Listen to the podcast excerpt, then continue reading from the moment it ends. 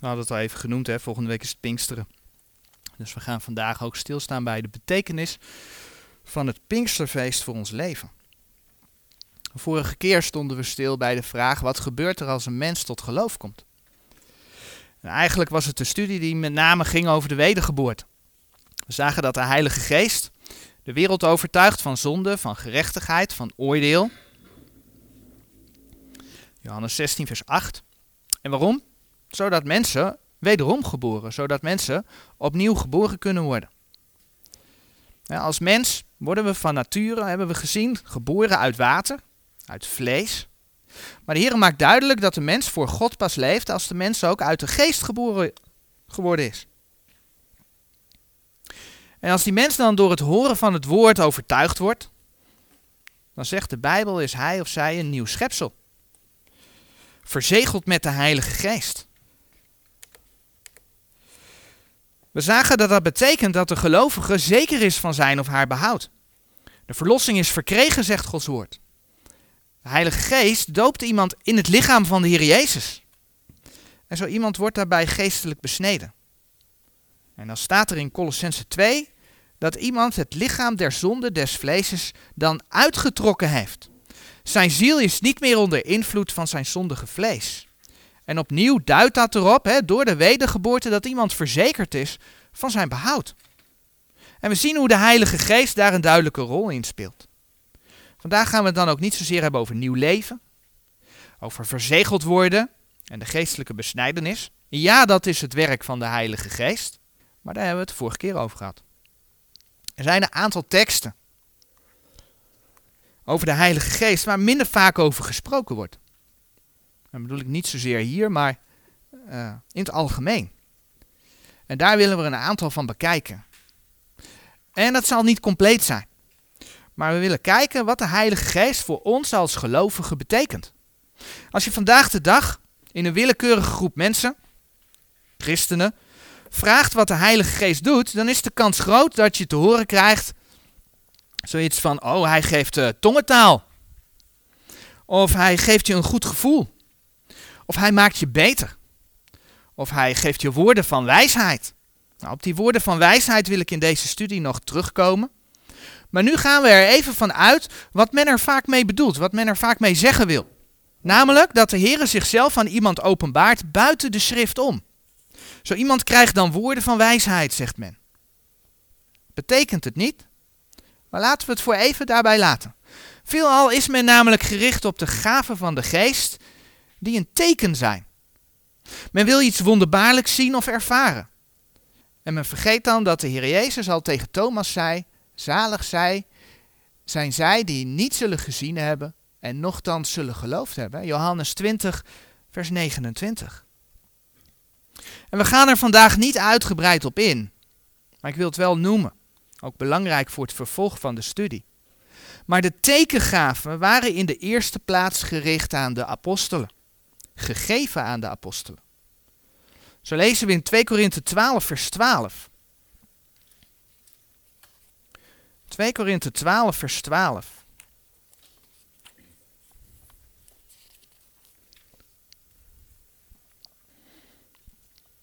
De merktekenen van een apostel zijn onder u betoond in alle leidzaamheid met tekenen en wonderen en krachten. Daar staat dus de merktekenen van een apostel. Maar zo laat de ook zien dat die tekenen voor de ongelovigen waren. Als we terugbladeren naar 1 Korinthe 14, vers 22, daar lezen we bijvoorbeeld over de vreemde talen. Dat is het Bijbelse woord, niet tongentaal, wat ik net al even noemde. De Bijbel spreekt over vreemde talen. 1 Korinthe 14, vers 22, daar staat geschreven. Zo dan de vreemde talen zijn tot een teken ja, dus de vreemde talen, dat waren, was een, een tekengave. Die zijn tot een teken, en dan komt die, niet voor degene die geloven, maar voor de ongelovigen. De Bijbel laat dus zien dat God de tekenen gaf voor de ongelovigen. Dus waarom zijn al die gemeentes vandaag de dag vaak bij, binnen hun eigen gebouw bezig met die tekengaven? Het is helemaal niet voor de gelovigen. Daar komt bij dat de Heer laat zien dat hij spreekt over de merktekenende apostelen. En de apostelen zijn er vandaag de dag niet meer.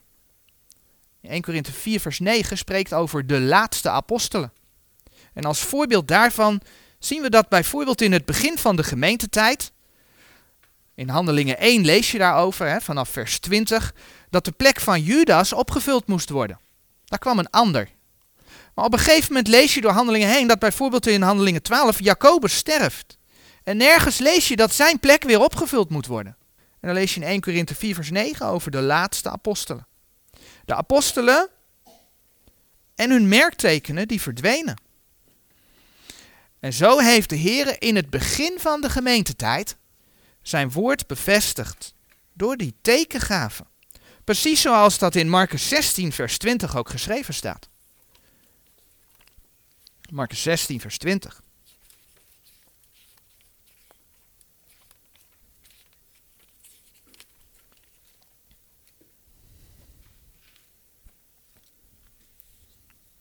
Marcus 16, vers 20, daar lezen we. En zij, uitgegaan zijnde, predikte overal. En de Heere wrocht mede en bevestigde het woord door tekenen die daarop volgden. Amen. En de context daarvan gaat ook over tekenen en wonderen. Kijk maar in Marcus 16, vers 17 en 18. Wonderen en tekenen die de Heer Jezus zijn discipelen voorhield. Marcus 16, vers 14. Nou, op die tekengaven, daar gaan we niet verder in. Die zijn helemaal niet voor ons. Overigens, we gaan het helemaal niet over de gaven hebben eigenlijk. Maar ik wil wel gezegd hebben, dat betekent niet dat er ook vandaag de dag nog steeds gaven zijn. Gaven die gewoon in werking zijn. Er zijn namelijk een heleboel gaven die niet behoren tot de tekengaven. Ik noem er een aantal. Je kunt denken aan onderscheidingen der geesten. Kom je in 1 Korinthe 12 vers 10 tegen. Maar je kunt ook denken aan bediening, aan vermanen, aan uitdelen, aan barmhartigheid doen. Die staan in Romeinen 12, vers 8 tot en met 10. En zo zijn er nog meer.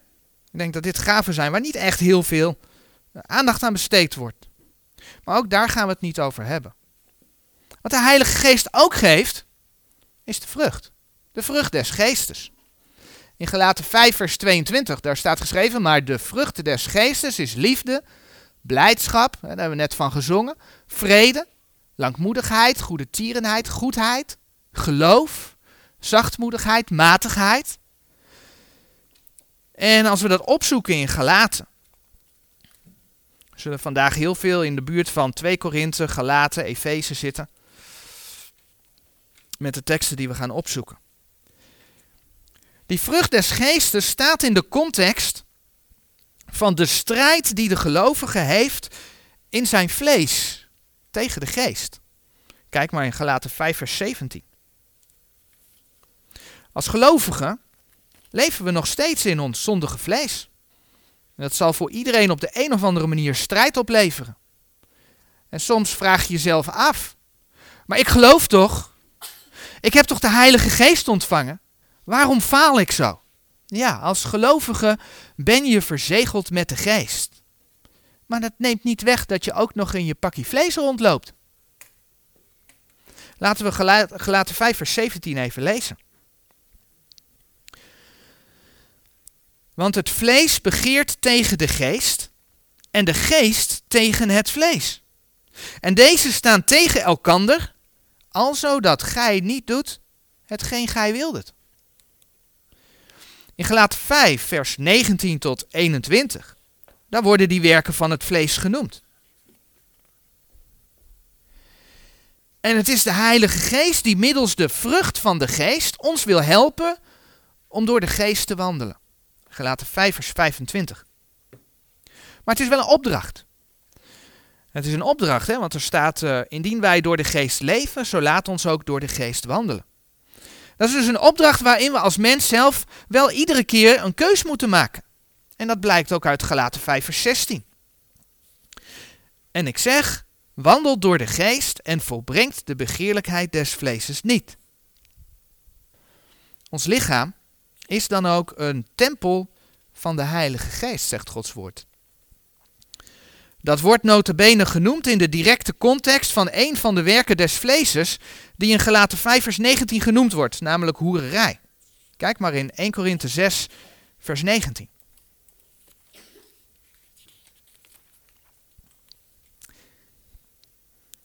In 1 Korinthe 6 vers 19, daar lezen we: Of weet gij niet dat uw lieder lichaam een tempel is des Heilige Geestes die in u is, die gij van God hebt, en dat gij uw zelfs niet zijt, hè? dat gij van uzelf niet zijt.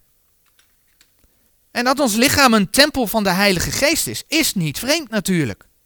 De Bijbel laat zien dat de Heilige Geest door de wedergeboorte in ons woont. Daarmee is ons lichaam een tempel van de Heilige Geest. En daarom vraagt de Heer van ons dat wij uh, ons lichaam ook gebruiken tot eer van zijn naam. Kijk maar vers 20 van 1 Korinthe 6. Want gij zijt duur gekocht, zo verheerlijkt dan God in uw lichaam en in uw geest, welke godes zijn. En waarom wordt dat hier naar voren gebracht? Omdat in Korinthe de zonde van hoererij gedaan werd. Kijk maar in 1 Korinthe 5 vers 1. In 1 Korinthe 5 vers 1, daar lezen we, men hoort ganselijk dat er hoererij onder u is. En zodanige hoererij die ook onder de heidenen niet genaamd wordt. Alzo dat er een zijn vaders huisvrouw heeft.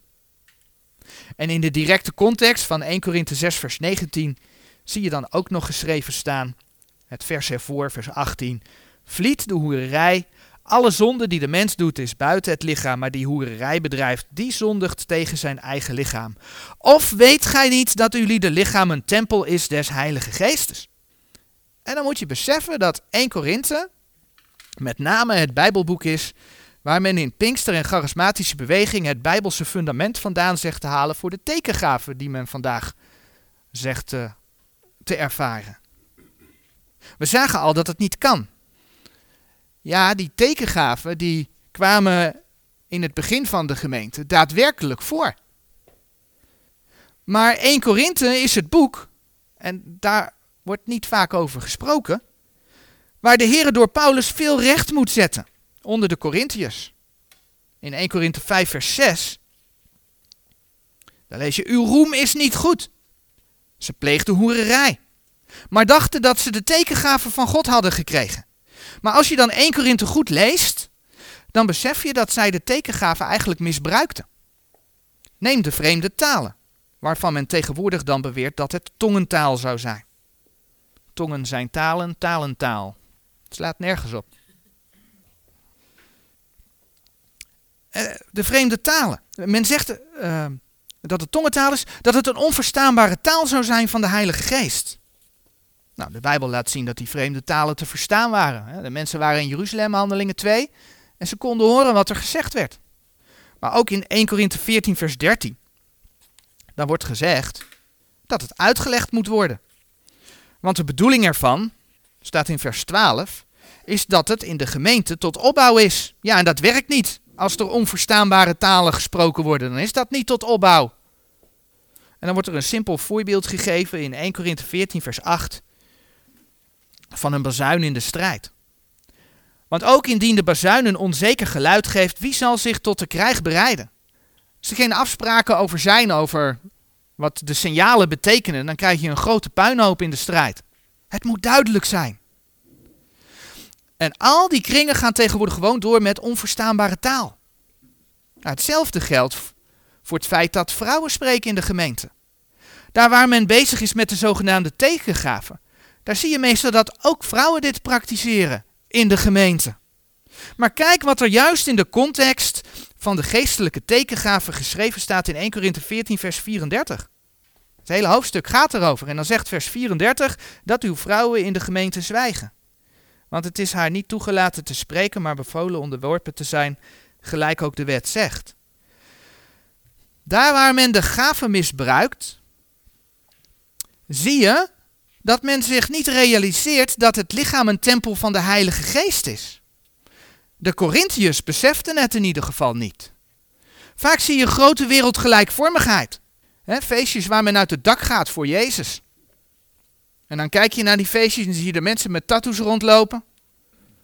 En dan vindt men onder de noemer van de liefde, vindt men alles goed. Wereldgelijkvormigheid. Iets waar de Heer tegen waarschuwt in zijn woord. En het is juist de Heilige Geest die ons wil helpen om te leven tot eer van de Heer.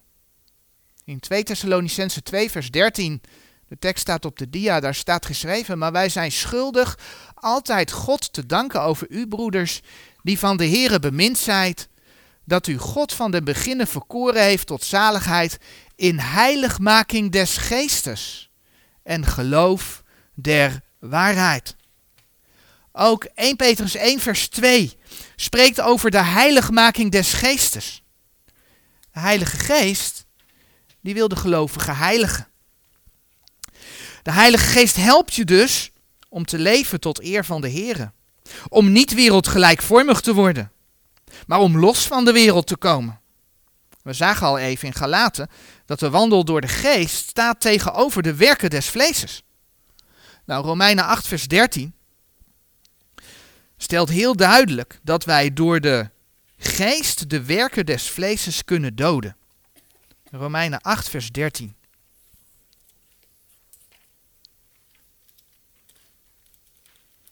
Romeinen 8 vers 13. Romeinen 8, vers 13, daar staat, want indien gij naar het vlees leeft, zo zult gij sterven. Maar indien gij door de geest de werkingen des lichaams doodt, zo zult gij leven. Het gaat er maar even om dat hier staat, indien gij door de geest de werkingen des lichaams doodt. Er is dus een strijd in ons gaande. Maar als wij er bewust voor kiezen om de Heer te willen dienen, zijn woord in ons leven waar te willen hebben, dan zal de Heilige Geest ons ook helpen om tot eer van de Heer te leven en om niet wereldgelijkvormig te worden. Als gelovigen zijn we verzegeld met de Heilige Geest. De Heilige Geest blijft altijd bij ons. Een tekst die we daar nog niet over aangehaald hebben, de vorige keer wil ik dan nu toch nog even noemen, is Johannes 14, vers 16. Daar staat het ook. Hè? En ik zal de Vader bidden en hij zal u een andere trooster geven, opdat hij bij u blijven in der eeuwigheid. De Heilige Geest blijft bij ons. Maar dat betekent niet dat wij ook altijd vol zijn van de Geest. Wij zijn niet altijd vervuld met de Heilige Geest. Ja, we zijn verzegeld, maar niet altijd vol, niet altijd vervuld.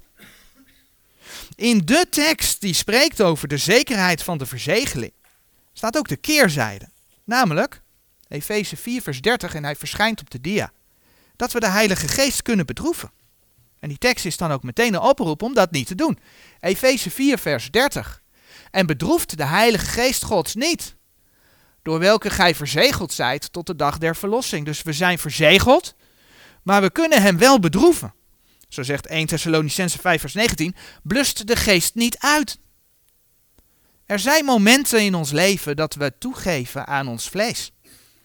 En als we eerlijk zijn, dan zeggen we dat die momenten er vaker zijn dan we eigenlijk zouden willen. Laat de Bijbel ook zien. We hebben nog gelezen in Galaten 5 vers 17. Als ik het goede wil doen, is het kwade mij nabij. Maar als je dat realiseert, betekent dat dus eigenlijk dat we best vaak niet leven tot eer van de Heer. Maar hoe kunnen we dan vol blijven van de Heilige Geest? Of misschien is het beter om te zeggen, hoe kunnen we weer vol worden van de Heilige Geest? Nou, allereerst is er natuurlijk de opdracht van Galaten 5 vers 16. Dat zegt, en ik zeg, wandelt door de geest en volbrengt de begeerlijkheid des vleeses niet. En als we dan zondigen, kunnen we vergeving vragen. 1 Johannes 1 vers 9. Maar dat is eigenlijk niet voldoende.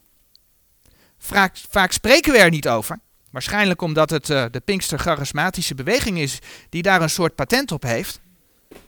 Alleen dan op de verkeerde manier. Maar wij hebben nog een opdracht. En die opdracht luidt: wordt vervuld met de geest. En nee, dit wordt niet tegen ongelovigen gezegd, maar tegen leden van de gemeente van de Heer Jezus. Als je in Efeze kijkt, Efeze 1 vers 1, dan zie je dat de brief geschreven is aan de heiligen, aan de gelovigen in Christus Jezus. Je ziet dat ook in Efeze 5 vers 2. Waar gesproken wordt over de Heer Jezus, die zichzelf voor ons heeft overgegeven tot een offerande. Waar in Efeze 5 vers 6 gesproken wordt over kinderen der ongehoorzaamheid. Waarop Efeze 5 vers 7 zegt, wees dan hun medegenoten niet. Dus dit wordt gesproken tegen wederom geboren mensen, tegen kinderen gods. En dan zegt Efeze 5 vers 18, en wordt niet dronken in wijn waarin overdaad is, maar wordt vervuld met de geest. Daar lezen we die opdracht. Maar wordt vervuld met de geest. Maar hoe dan? Hoe kan ik dan vervuld worden met de geest? Laten we de hand houden bij het gedeelte in Efeze, want daar komen we weer terug. Maar laten we even Lucas 11, vers 13 opzoeken.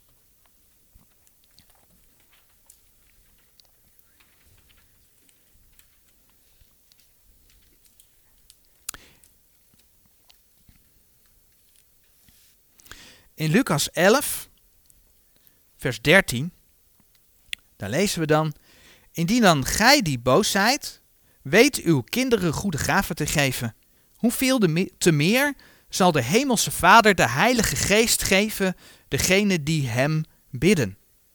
En ja, ik weet, dit is uitgesproken voor het kruis.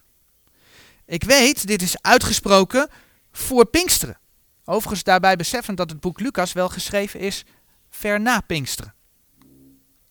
Maar als wederom geboren gelovigen hoeven wij niet te bidden om de Heilige Geest te ontvangen.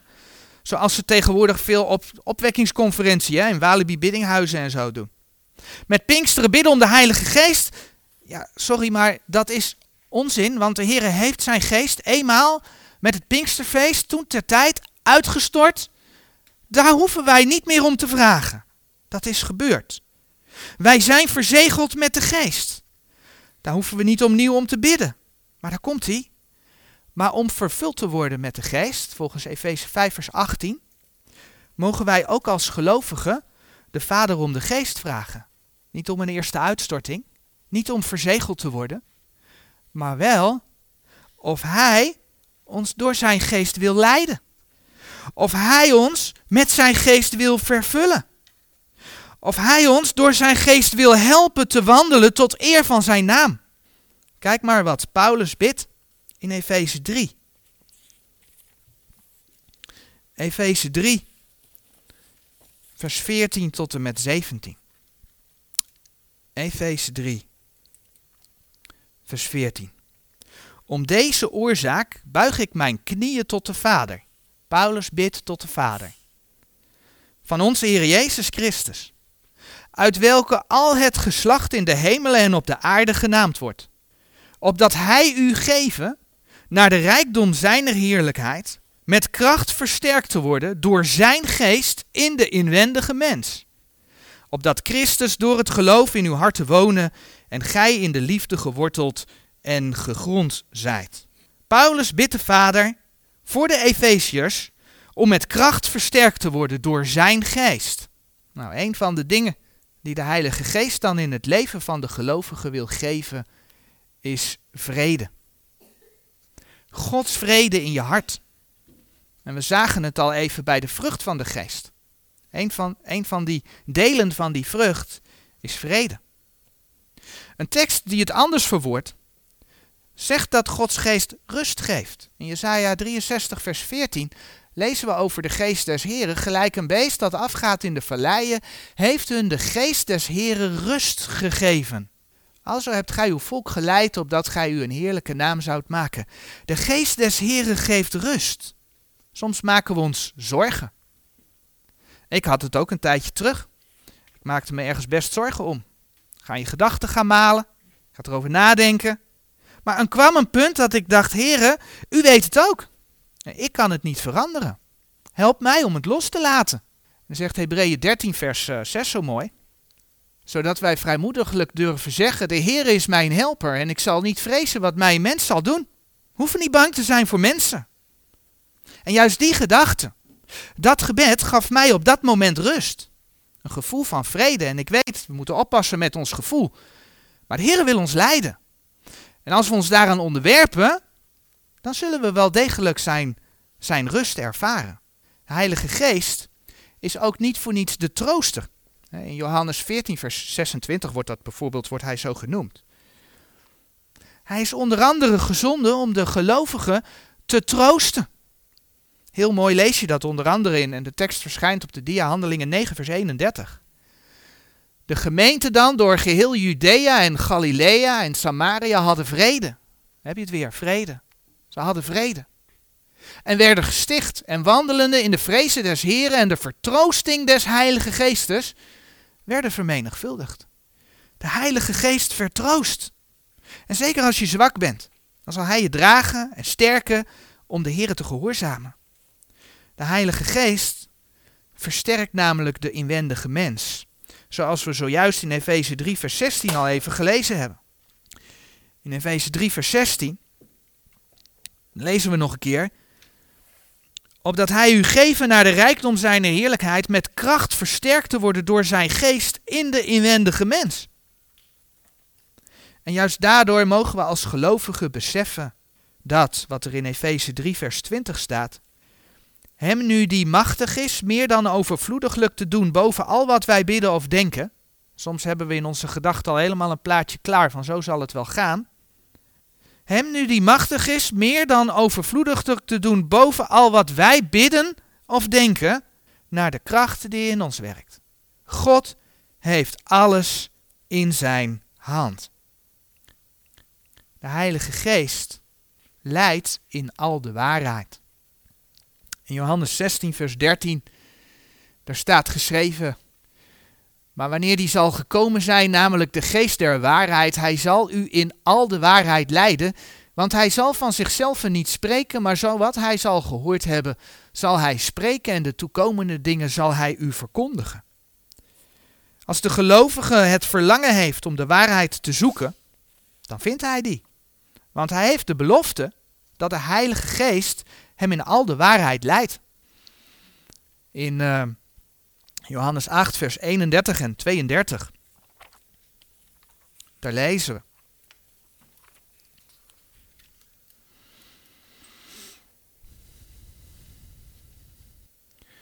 Johannes 8, vers 31. Jezus dan zeide tot de Joden die in hem geloofden: Indien gij lieden in mijn woord blijft, zo zijt gij waarlijk mijn discipelen, en zult de waarheid verstaan, en de waarheid zal u vrijmaken. Dus als je gehoord hebt dat de Heer zijn woord bewaard heeft, doe je daar dan iets mee? Richt je ook op zijn bewaarde woord? of blijf je je toch vasthouden aan wat vele anderen door de schriftkritiek over Gods woord zeggen? Of van Gods woord maken? En verwerp je daarmee in feite Gods woord. Hoe kan het dat we in een tijd van afval van geloof leven?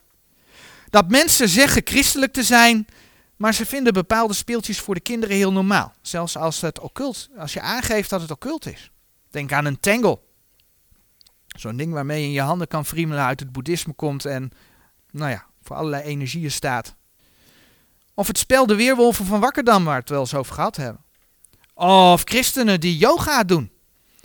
Dat komt omdat men Gods woord verworpen heeft. En de Heilige Geest hen dus niet meer in al de waarheid kan leiden. Want wat is de waarheid? Dat is Gods woord. Johannes 17, vers 17 zegt: Heilig hen in uw waarheid. Uw woord is de waarheid. Als de gelovige stopt met het liefhebben en zoeken van de waarheid, dan gaat hij de fout in. En al hebben ze het in de kerk dan nog zoveel over de gaven van de geest, als je het woord verworpen hebt, dan sta je niet meer onder de leiding van Gods geest, maar onder de leiding van, en de Bijbel noemt het letterlijk zo in 2 Korinthe 11 vers 4, onder de leiding van een andere geest. Voor de eindtijd staat er bijvoorbeeld geschreven, en dat is in de context uh, van, van, van de dwaalleraren onder andere. Maar dan staat er op een gegeven moment geschreven in 2 Timotheus 3 vers 7, vrouwkens die altijd leren en nimmer meer tot kennis der waarheid kunnen komen. Ze zijn wel bezig met leren, met dwaal leren, en zullen juist daardoor, omdat ze zich daarop blijven richten, niet tot de kennis der waarheid kunnen komen. Mensen hebben gevoel, hebben ervaring, hebben opleiding, hè, leren aan de hand van de schriftkritiek. Laten we de BGT nemen, want die is makkelijker te begrijpen. Hebben gevoel, ervaring, opleiding als onfeilbare autoriteit geplaatst boven Gods woord. De diensten zijn dan shows geworden die op het gevoel werken. De mensen gaan met een opgepept gevoel naar huis, maar met 0,0 aan iets wat met Gods woord te maken hebben. Ze worden geëntertained. Daar leidt de Heilige Geest niet in al de waarheid. Want mensen hebben de waarheid verworpen. De Heilige Geest leidt in al de waarheid. Wat is de waarheid? Uw woord is de waarheid. Verwerp je het woord, dan kan de Geest je niet in al de waarheid leiden. De Heilige Geest leidt in al de waarheid, zegt Gods woord. Hij leidt de gelovigen in het woord van God. Dat blijkt bijvoorbeeld ook uit Johannes 14, vers 26. Maar de trooster, de Heilige Geest, welke de Vader zenden zal in mijn naam, die zal u alles leren en zal u indachtig maken alles wat ik u gezegd heb. De Heilige Geest leert de woorden van de Heer Jezus. Gods woorden. Maar hij brengt ze je ook in gedachten. Op het moment dat je ze nodig hebt. Zo onderzoekt de Heilige Geest, en dat kom je tegen in 1 Korinthe 2, vers 9 tot en met 14, ook de diepten Gods. Waardoor wij zijn woorden mogen begrijpen. In Efeze 1, vers 17 en 18, zien we wat Paulus voor de Efeziërs bidt.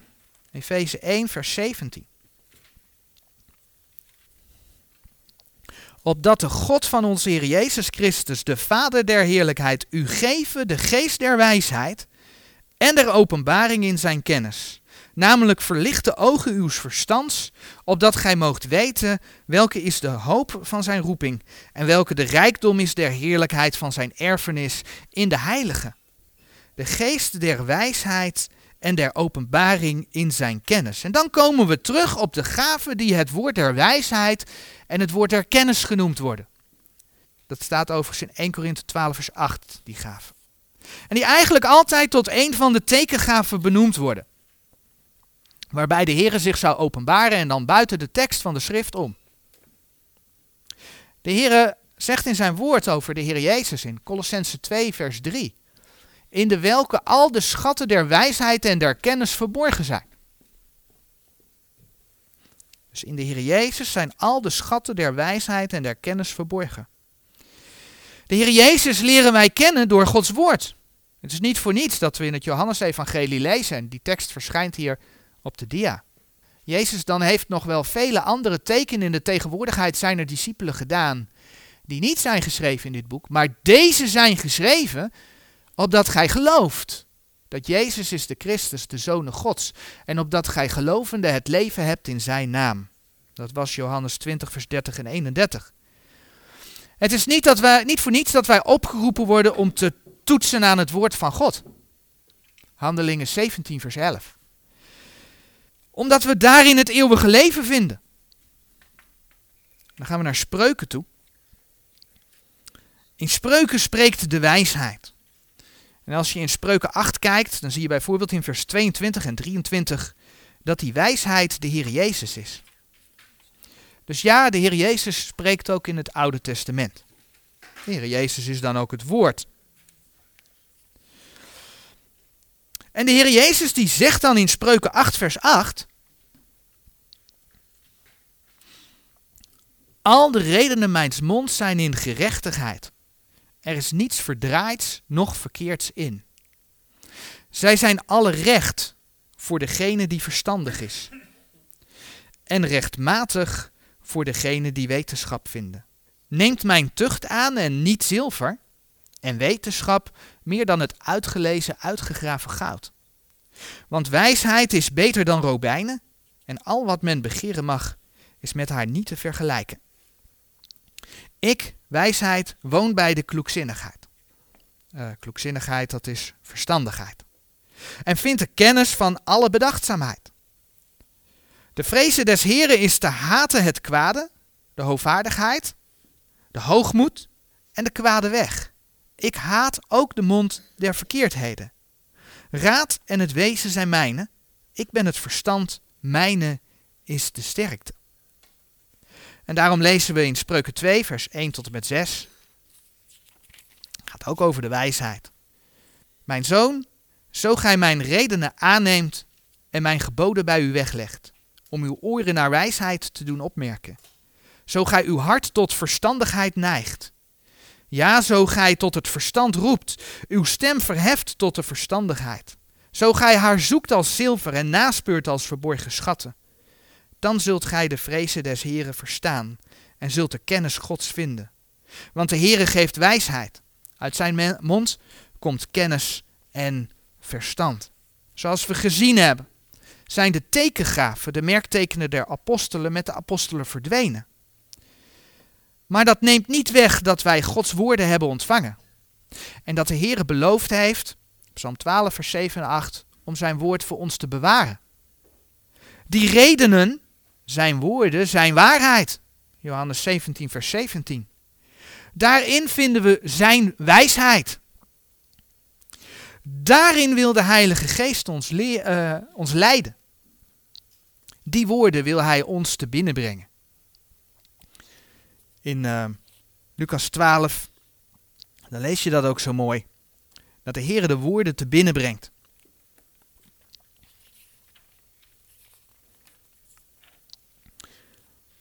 In Lucas 12, vers 11. En wanneer zij u heen brengen zullen in de synagogen en tot de overheden en de machten, zo zijt niet bezorgd hoe of wat gij tot verantwoording zeggen of wat gij spreken zult, want de Heilige Geest zal u in dezelfde uren leren hetgeen gij spreken moet. Dus de Heilige Geest leidt in al de waarheid, in de wijsheid van Gods woord. En bij dat alles is de Heilige Geest nooit gericht op zichzelf. In Johannes 16, vers 13 zagen we al dat er geschreven staat, en de tekst staat hier weer op de dia gedeeltelijk. Maar wanneer die zal gekomen zijn, namelijk de geest der waarheid, hij zal u in al de waarheid leiden, want hij zal van zichzelf niet spreken. Het gaat allemaal om God de Vader en zijn Zoon Jezus Christus. De Heilige Geest getuigt dan ook van Jezus Christus. Laten we die tekst, Johannes 15, vers 26, opzoeken. Johannes 15, vers 26.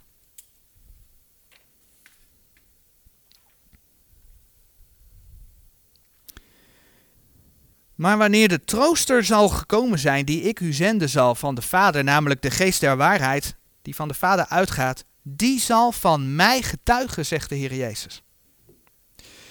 Dat betekent dat de tempel van de Heilige Geest, oftewel het lichaam van de gelovigen, wij, in de eerste plaats spreekt over de Heer Jezus.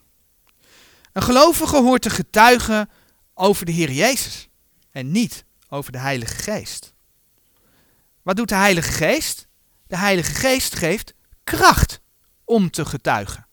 Bijvoorbeeld in Handelingen 4, vers 31.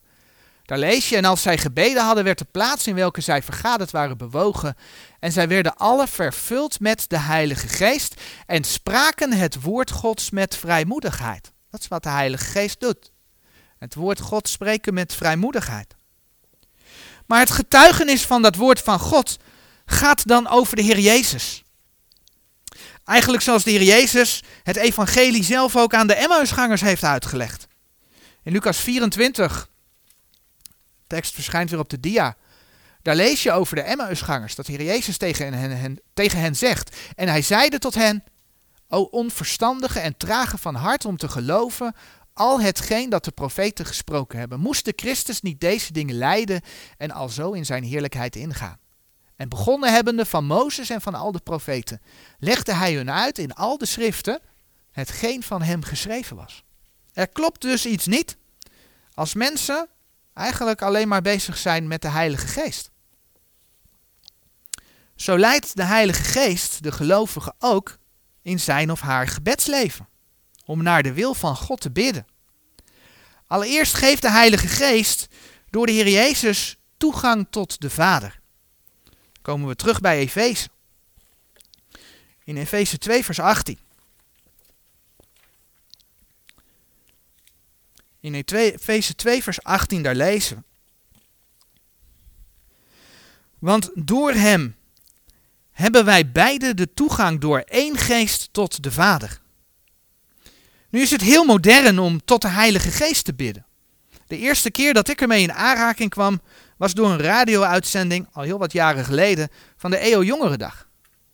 Degene die dat leidde, die ging in gebed en richtte zich tot de Heilige Geest en ging aan de Heilige Geest vragen of hij aanwezig wilde zijn.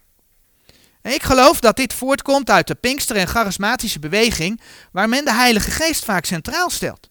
Maar ook in de Johan de Heerbundel kom je liedjes tegen waarin de Geest aanbeden wordt. Er is een lied dat zegt: Geest van God, maak in dit uur al uw kinderen vrij. Iemand die het wil nagaan, nummer 300. Er zijn er die op basis van het feit dat de Heer een drie-eenheid is, zeggen dat ook de Heilige Geest aanbidden, aanbeden moet worden. Maar feit is dat we nergens in de Bijbel tegenkomen dat de Heilige Geest aanbeden wordt. Mocht je een tekst komen waar dat wel zo is, vertel het me dan. Maar ik ben zo'n tekst niet tegengekomen. We lazen net in Efeze 2, vers 18 dat de Heilige Geest toegang tot de Vader geeft. En ik geloof dat daar ook het antwoord in schuilt. In Johannes 4, vers 23, daar staat namelijk: Maar de uren komt en is nu wanneer de ware aanbidders de Vader aanbidden zullen in geest en waarheid. Want de Vader zoekt ook de zulke die Hem al zo aanbidden. Het is de Vader die aanbeden wil worden. En dat bidden hoort dan te gebeuren in geest en waarheid. Zo zegt ook Efeze 6, vers 18. Efeze 6, vers 18. Met alle bidding en smeking, biddende te alle tijd in de geest, en tot hetzelfde wakende, met alle gedurigheid en smeking voor al de heiligen. En daartoe wakende met alle gedurigheid en smeking voor al de heiligen. Je kunt dat ook in Judas 1, vers 20 vinden. We worden dus niet opgeroepen om te bidden tot de geest, maar wel opgeroepen om te bidden in de geest. Want het is de Heilige Geest die de toegang tot de Vader geeft. Een gelovige die volledig in het vlees bezig is. Die geen vergeving voor zonde vraagt. Die ervaart dat de Heilige Geest uitgeblust is in zijn of haar leven. Maar een gelovige die met vallen en opstaan. Niemand is volmaakt. Een gelovige die met vallen en opstaan de Heer volgt. Vergeving vraagt voor de zonde. En de Vader ook nog eens vraagt om zich te vervullen met zijn geest. Die mag weten in de geest te bidden. En de toegang tot de Vader is dan vrij door het vergrote bloed van de Heer Jezus. Maar de Heilige Geest is toch God? En de Heere moet toch aanbeden worden? Ja, als wij de Heere aanbidden, dan aanbidden wij de drie enige Heren. En daarin zijn Vader, Zoon en Geest. Maar als wij in die drie eenheid gaan kijken, dan zien we dat de Vader andere taken heeft dan de Zoon en de Geest. Dan zien we dat de Zoon andere taken heeft dan de Vader en de Geest. Dan zien we dat de Geest andere taken heeft dan de Vader en de Zoon. Daar hebben we uitgebreid bij stilgestaan toen we het hadden over het onderwerp de drie enige God. En zo is het ook met de aanbidding. Als wij gaan inzoomen op de Godheid en kijken naar Vader, Zoon en Geest apart, dan zien we dat de schrift telkens zegt dat de Vader aanbeden wil worden. We zien dat ook de Zoon aanbeden wordt. Maar we zien nergens dat de Heilige Geest aanbeden wordt. Wat we wel zien, is dat de Heer Jezus laat zien, dat Heere God in zijn woord laat zien, dat de Heilige Geest niet van zichzelf wil spreken, maar wijst op de Heer Jezus. Met andere woorden, als de Heilige Geest ons leidt, zal Hij nooit zichzelf laten aanbidden, maar Hij laat de Vader aanbidden en getuigt van de Zoon. Een heel mooi vers waar dat tot uiting komt is Galaten 4 vers 6. Galaten 4 vers 6. In dat vers, daar lezen we. En overmits gij kinderen zijt, zo heeft God de geest zijn zoons uitgezonden in uw harten, die roept, Abba, Vader.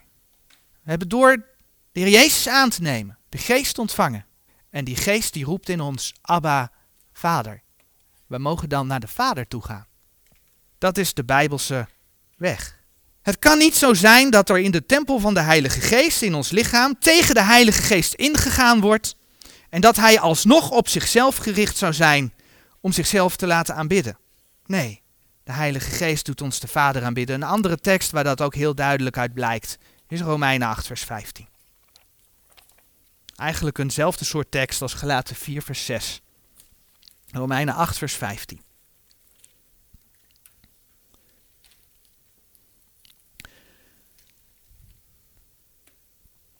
Want gij hebt niet ontvangen de geest der dienstbaarheid wederom tot vrezen, maar gij hebt ontvangen de geest der aanneming tot kinderen, door welke wij roepen, dan komt hij weer, Abba, Vader. En uiteindelijk zien we dat we de Vader mogen bidden in de naam van de Heer Jezus. In Johannes 16, vers 24, daar staat geschreven, tot nog toe hebt gij niet gebeden in mijn naam. Bid en gij zult ontvangen, opdat uw blijdschap vervuld zij. Dus we mogen in de naam van de Heer Jezus de Vader bidden. En dat is eigenlijk ook wat we in Efeze 3, vers 14 tot en met 17 vanmorgen gelezen hebben. Dat Paulus de Vader bidt en vraagt om versterkt te worden met de kracht door zijn geest. Hij gaat niet naar de Heilige Geest om te vragen: Wilt u de Efeziërs kracht geven? Hij gaat naar de Vader om te vragen om door zijn geest de Efeziërs te sterken. Laten we die versen nog een keer lezen. Efeze 3, vers 14 tot en met 17.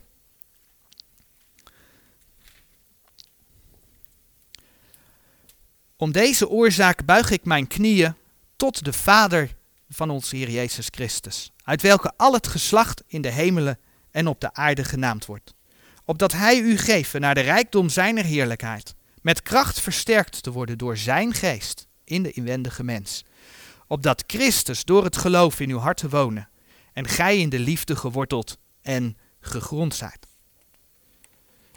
En soms gebeurt het dan dat wij zelf de woorden niet weten te vinden. En zelfs dan bidt de Heilige Geest voor ons. Nee, dan gaan we niet een onverstaanbare taal spreken. Dan bidt de Heilige Geest voor ons met, zoals Gods woord dat zegt, onuitsprekelijke zuchtingen.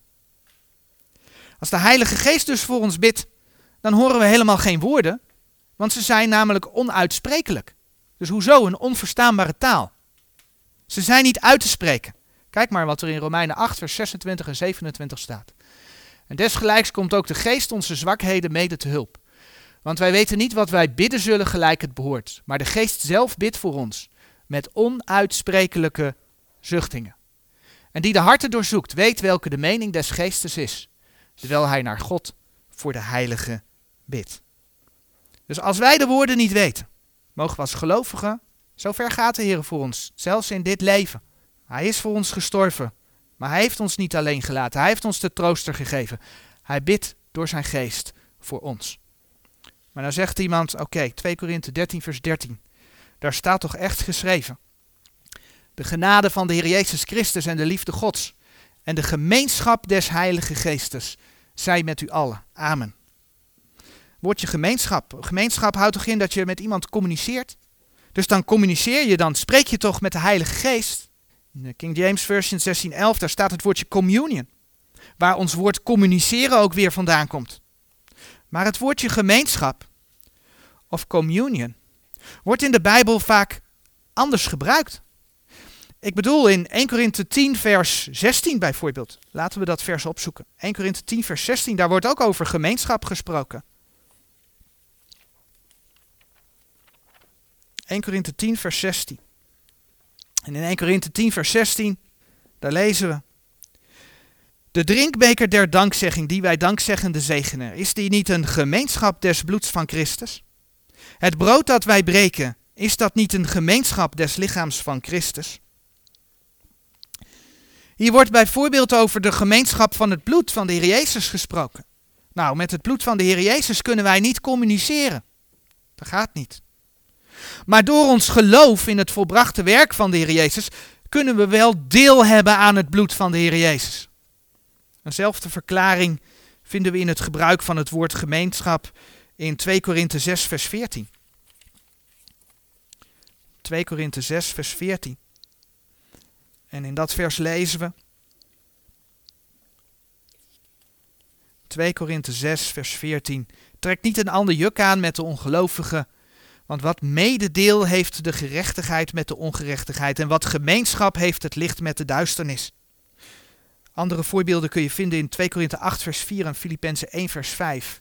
Maar in dit vers 2 Korinthe 6 vers 14, daar zie je dat gemeenschap omschreven wordt als mededeel hebben met. Licht spreekt niet met de duisternis. Er staat dat het geen deel kan zijn van de duisternis, maar waar het even om gaat is dus dat gemeenschap hebben is mededeel hebben met, mededeel hebben aan. En zo zien we dat de zegenbeden die iemand, die, uh, iemand toebidt, dat daarin toegebeden wordt dat hij of zij deel heeft aan de Heilige Geest. Je zou kunnen zeggen, omdat de gelovigen allemaal verzegeld zijn met de Geest, het is een zegenbede dat de gelovige vervuld is met de Heilige Geest. Dus niet alleen behouden is, maar in zijn of haar levenswandel met de Here leeft. En als de gelovige gemeenschap heeft met de Heilige Geest, dan roept de gelovige, Abba, Vader. De gelovige gaat dan de Vader in de naam van de Heer Jezus aanbidden en getuigen van Jezus Christus. Tot slot zien we dat de Heilige Geest onze sterfelijke lichamen levend zal maken nadat we gestorven zijn. Mocht de Heer ons nog niet thuisgehaald hebben met de opname. In Romeinen 8, vers 11, daar lezen we: En indien de geest desgene die Jezus uit de doden opgewekt heeft in u woont, zo zal hij die Christus uit de doden opgewekt heeft, ook uw sterfelijke lichamen levend maken door zijn geest die in u woont. En één ding weten we, er komt een moment dat de in Christus gestorven gelovigen zullen opstaan. En samen met de levend overgeblevenen de Here tegemoet zullen gaan in de lucht. Dat is 1 Thessalonicense 4, vers 16 en 17. En dat is waar wij naar mogen blijven uitzien. Tot zover voor vandaag.